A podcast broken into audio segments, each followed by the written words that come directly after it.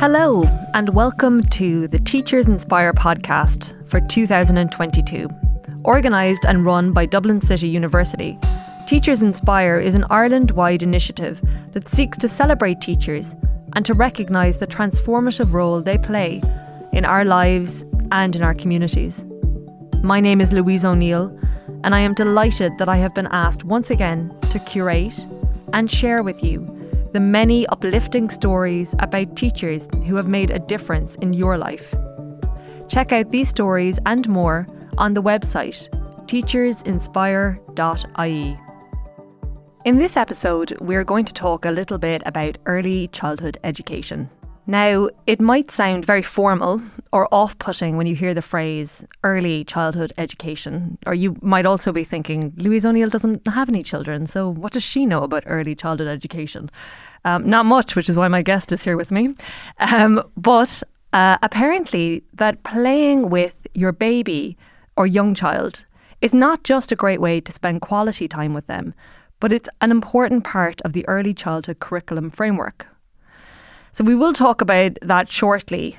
But first, as you may know, I love to read. And I'm often asked by parents how can they encourage their child to read? And I always say that when I was a child, my parents always read in the house. And I think that as a child you you mimic what your parents do. And reading is one of the easiest and most enjoyable things that a parent, guardian, or caregiver can do with a child. So, Teachers Inspire called into one house where reading has been encouraged.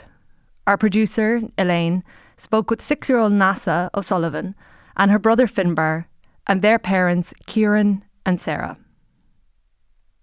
So, I have this one. Uh, it's called Amelia Fang, and I used to like her, but it's still got one chapter left. So you have to finish that still. Mm-hmm. And what? What's that one? This one is called What the Ladybird Heard, and I used to like this one a lot as well. What do you like about that? Because when you open that up, I can see lots of pictures and colours. What did you like? I liked about them making different sounds at night. And I like to read a lot because it helps me get to sleep in the night. Can you read a little bit of that for me? Because I'm not familiar with that book at all. I'm not able to read this one. Okay, you'll read it. Once upon a farm lived a fat red hen, a duck in a pond, and a goose in a pond. My name is Finbar. I'm eight and I'm in second class. You've got a, a stack of books there. Tell me about them. Um, this is Fantastic Mr. Fox by Roald Dahl, and um, I used to read this at night. This is um, a Beast Quest book and a Treehouse book. It's a very funny book. And this is um, that that Roddy Doyle Rover's Ro- Rover's Adventures and another Roddy Doyle book, The Giggler Treatment. Uh, Diary of a Wimpy Kid's also quite funny. And then these are the Bertie, Dirty Bertie books, which are also very funny and yeah. We, me and Finbar like it a lot. Your children told me beautifully there, you know, what they like and the books and you've you've clearly encouraged and nurtured that love of reading with them since they were very small. Would you tell me about that and why it was important to you? I suppose I was read to an awful lot as a child, so books were very important in my childhood. Um, my parents would have re- read to me, especially my mum. I'm a teacher as well, so we would put obviously a huge emphasis on reading in school. And the one mantra that we have all the time is to encourage parents to read to their children. It doesn't really matter what you read, it's the whole act of reading, the mechanics of reading, the pleasure of reading, and really encouraging to read for pleasure. Because uh, I suppose if you think of it as a gift, that gift stays with you for the rest of your life and then you know that you're never really alone or you're never going to be bored as long as you have a book to entertain you so i kind of took that value and i really wanted to pass it on to my children How old would they have been when you started to read with them? Well, we would have read from read to them right from the start anyway, like you know. And having it that books are around them all the time, like books by the bed, um, bookshelves everywhere, uh, us reading in front of them, us reading books at bedtime, just that behaviour showing that because, like we know from everything that the more you read, the better things will be, the easier certain things will be in life, but also just that love of reading and being able to just sit down, seeing a book and being excited about what happens tomorrow night when you get back to it, that kind of thing. You know, so. Do you think also it, it helps parents to have a bit of special one on one quality time with their children? Yeah, it gives you a big bond with them when you're younger, when they're younger. And we're just with Finn now, we're moving to the stage where he's reading more on his own. So he's still at the stage where he loves the thing where we'll read a story to the two of them, but then he goes into his bed and he'll read. And Neasa will read a little bit, but she's you know she's kind of getting into it more and more. But for him, that thing of he's you know he was mentioned he just finished reading Dogman, and he's looking forward to getting the next one. He's proud of himself that he got you know he got to the end of it, and that little sort of a buzz that he gets from it. And then sometimes you go back and you look at one of the books that maybe we read to him, and he gets another little kick out of it that way anyway. So it's great for them. like yeah. Do you ever have an instance where you're reading to your daughter or son a book that you liked when you were a child? Oh yeah, yeah, and we all have our biases that way. like, you know, I you heard the mention of the Roald Dahl stuff, um, and there'll definitely be books and books. You know, Sarah mentioned about her mother, and like she has this little book called Smoke and Fluff. I've never seen it anywhere else. It's an old little oh, like yeah. hardback ladybird book, and it must be about fifty years old. Kids love it, and then we're like, you know, that book, The Treehouse, I was mentioned to you earlier on like we enjoy reading that to them because it's hilarious. Like you know, so they're new books for us as well. Like you know, um, and it's great. It develops their sense of humor.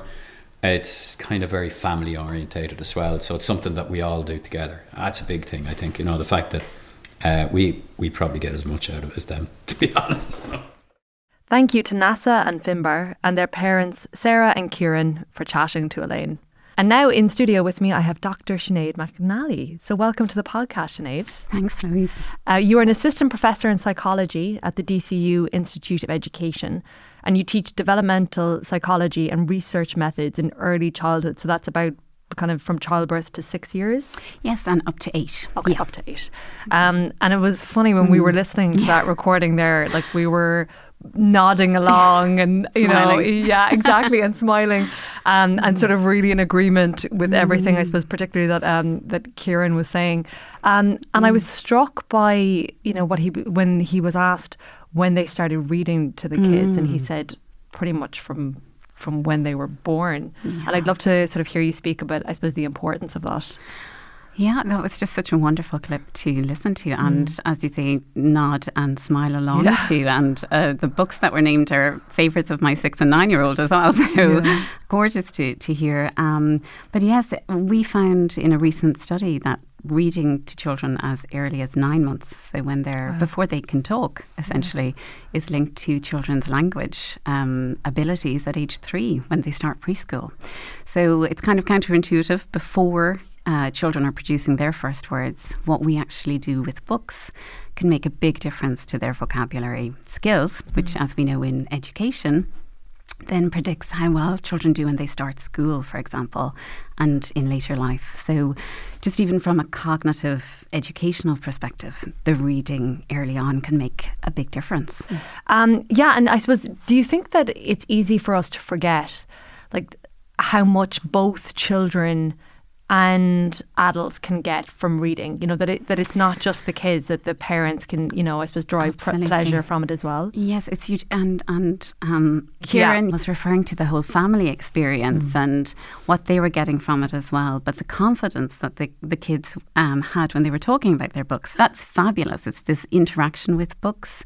So they referred a lot the the mum and dad to the fact that they had books in the house, just mm. access to books, mm. and we would talk about the library library as really important. So mm. that whole ecology of books um, mm. supports children. So it's it's not just about what we do cognitively and in terms of language skills. But there's a huge literature around the responsivity, the fact that we're sharing a space, a very special space, with children when we read. Mm. And it's one of those things that is as much fun for us as adults as it is for young children. Mm. Um, so it is, there's something pretty unique about it. Also about play, which is very related to, to books, um, but reading is one of those things that um, when we take that time with our kids to do it, and or we can find that time to do it, mm. um, everybody really in, seems to enjoy it, and the kids pick up on that as well. Yeah, they're they're in that space with you. Your mind isn't anywhere else. We're not on our smart devices. Yeah, we're not caught up in work, which is really tough, or the jobs around the house.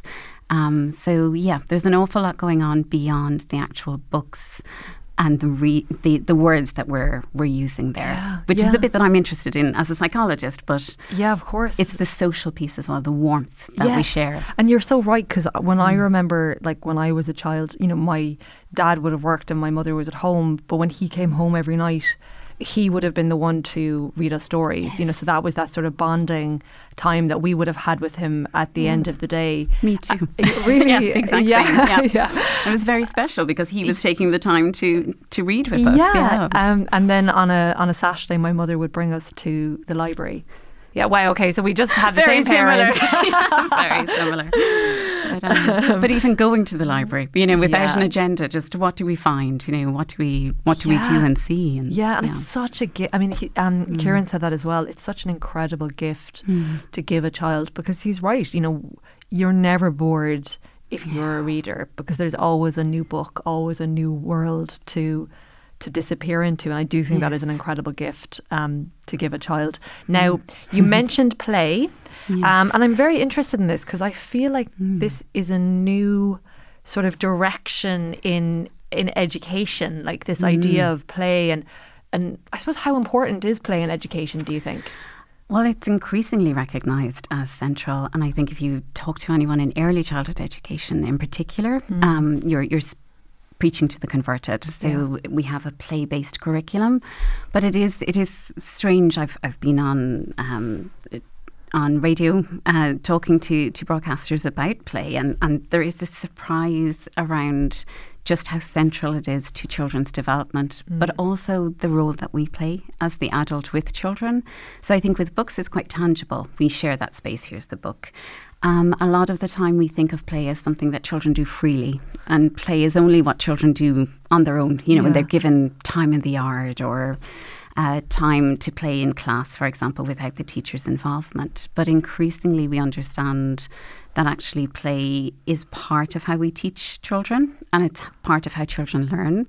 And even more fundamentally, I suppose, is that it's respecting children's rights as young children mm. because it's such an intrinsic part of childhood. It's mm. it's a natural motivator for children. Mm-hmm. They are naturally disposed to play, mm. um, so we can get involved with them and play in their space without necessarily, I suppose, that old uh, that idea of didactic teaching or more traditional teaching. Mm. So increasingly now you see in primary schools, in the infant classrooms, for example, that teaching is through play. Not it's not an add-on. It's not time for children. Although my children will always tell me about their playtime in school, but you can also hear the way in which they're learning through play in class, and that's that's really really important. But it is actually it sounds quite revolutionary to us as a society, but it's become, I suppose, with all of the research evidence that we have now for how this supports learning, um, that it has become very deeply embedded in early childhood education. Um, yeah, and I mean, I suppose it, it is very topical at the moment, and I think it has become increasingly valued by teachers in the sector. And do you think that's because of the evidence that's coming out, or why is that? Um, it's a mix, yes. So I'd be an advocate for let's look at the research. Mm-hmm. So when I teach early childhood education, such educators, an academic, such, an acad- yeah. such a nerd. Um, but you'll always go back to well, what is the evidence? And and what's strange about play is that for centuries it's been talked about from mm. the very big thinkers like Piaget, Vygotsky, have said play is so central. It's so important to children's well-being, their development. And yet, we actually don't have a, a huge body of rigorous research on it, mm. which is why I'm so fascinated by it and, and uh, working in this field. Um, so, we have this sense that it's important, and anybody who works with young children, who, who parents or an auntie or uncle, will see that play is that, again, it's that space where children feel respected, heard, listened to in their, on their terms. Mm. So play doesn't have an agenda. Real play, that's how we define it. You know, it's intrinsically motivating. It's fun. Yeah. So nobody else is setting that for children. So they're exploring, they're learning, they're happy. Yeah. And when we're happy, we learn. Yeah. So I think that's one of the reasons why it's become people believe in it now, you know, and we we are putting children more central than we ever have, which is wonderful to see. Mm. And I think we're actually doing a super job in Ireland now mm. in in putting children first. So play is often couched in a rights based perspective, mm-hmm. um, and when we actually put children first, we have to look at what is meaningful for them, what is good for them, mm. and obviously children uh, are educated and, and taught, and that's really important to do all of those things once they enter school. But children enter school quite young. Mm. So there's this transition from the early childhood education, which is outside of formal schooling, which is entirely play based curriculum, and then that being brought into the primary schools increasingly. Mm. Um, so it's a little bit complex. I'm not sure if we want to get no, into that in really, the podcast. Well, we, you know, I'm actually when you were mm. talking there, I suppose about that Ireland's doing really well. I was I was curious to sort of know mm. like where we will be in ter- you know because I, when yeah. you said there about us starting school early is it Germany mm. that they don't start till they're six I think so yeah, yeah certainly it's, it's, Scandinavian countries I think yeah. it's it's much I was in uh, Norway recently and um, certainly they take the approach of of leaving the more formal schooling till yes. later yes um, it, children are educated there's early childhood education but it's not in the same way of starting the the primary school um, and it's entirely play based as well but children are learning. That's yeah. that's the key to this. Um, yeah. It's just being very responsive and led by children. Yeah. Um, we we bring our knowledge and what we can around the environment, and we we create the environment that will um, support children. Um, but really, we have to recognise where they are. I suppose developmentally, and also what what is what is valuable, and this idea of putting children into very formal environments very early on. Mm. Um, it, it, hasn't been shown to, be, to to benefit them in the long run. Um, but that's that's I think for another another yeah. day.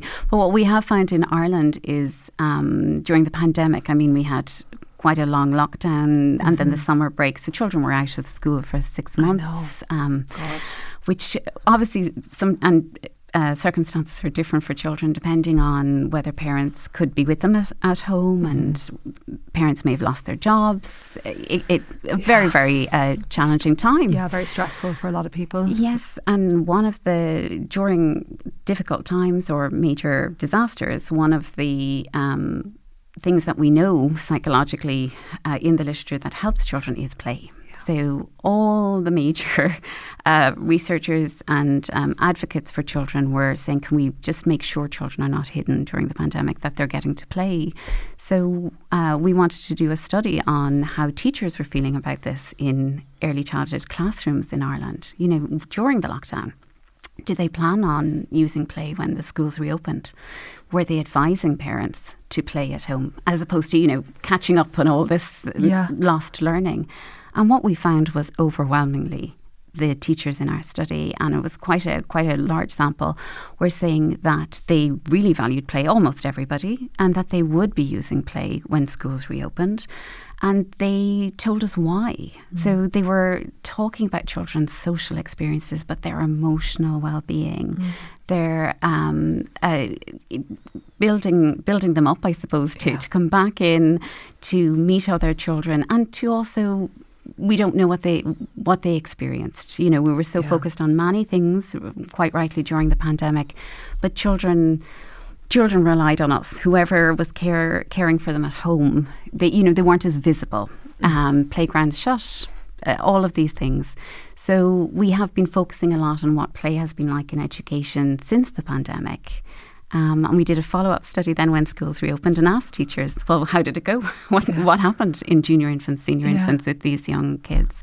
And, and absolutely, it, it, was as teachers had said they would. They were practicing an awful lot of play in class and not concerned that the children were missing out, yeah. which was really fabulous yeah. to to hear. Because I think you know during the pandemic, you know all of the teachers that I knew were just mm. so concerned about their students and you know worrying that about the, so what environments they were you yeah, know in at home so and um, and how challenging that was and, yes. and just really trying to support parents um, and the children mm. as, as best they could. And I suppose Yeah. that's why I'm just so glad that we have the Teachers Inspire Awards. I think Oh, just yeah. to really recognise, you know, that incredible that work. Yeah, absolutely incredible. And I say that as a parent as much Yeah. as a researcher. I mean, you always feel so grateful for the people who take great care of your your children. And I was talking to a colleague um, yesterday about care and education, and certainly in early childhood education, those two are not divorced. You know, they're Yeah. really, really intricately linked.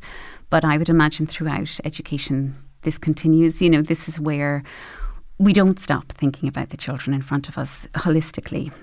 Yeah. Um, yeah, so uh, wonderful Oh, awards. Honestly, this is so interesting. I could listen to you talk about play um, for for hours, which I really don't think you know should be just limited to children. I think all of us could use more play, you know, for mm. creativity and for Absolutely. just to, for stress relief and you know just for enjoyment in general. Mm. Um, so maybe when you're finished studying early childhood, We'll you can start on. doing ad- adult play. Sinead, mm. thank you so much for coming in and speaking to me today. Thanks so much, Louise. It was a pleasure. I'm Louise O'Neill, and thank you for joining me for this episode of the Teachers Inspire Ireland podcast for 2022. You can hear all of the episodes wherever you get your podcasts, and you can find out more and maybe tell us about a teacher that made a difference in your life at teachersinspire.ie.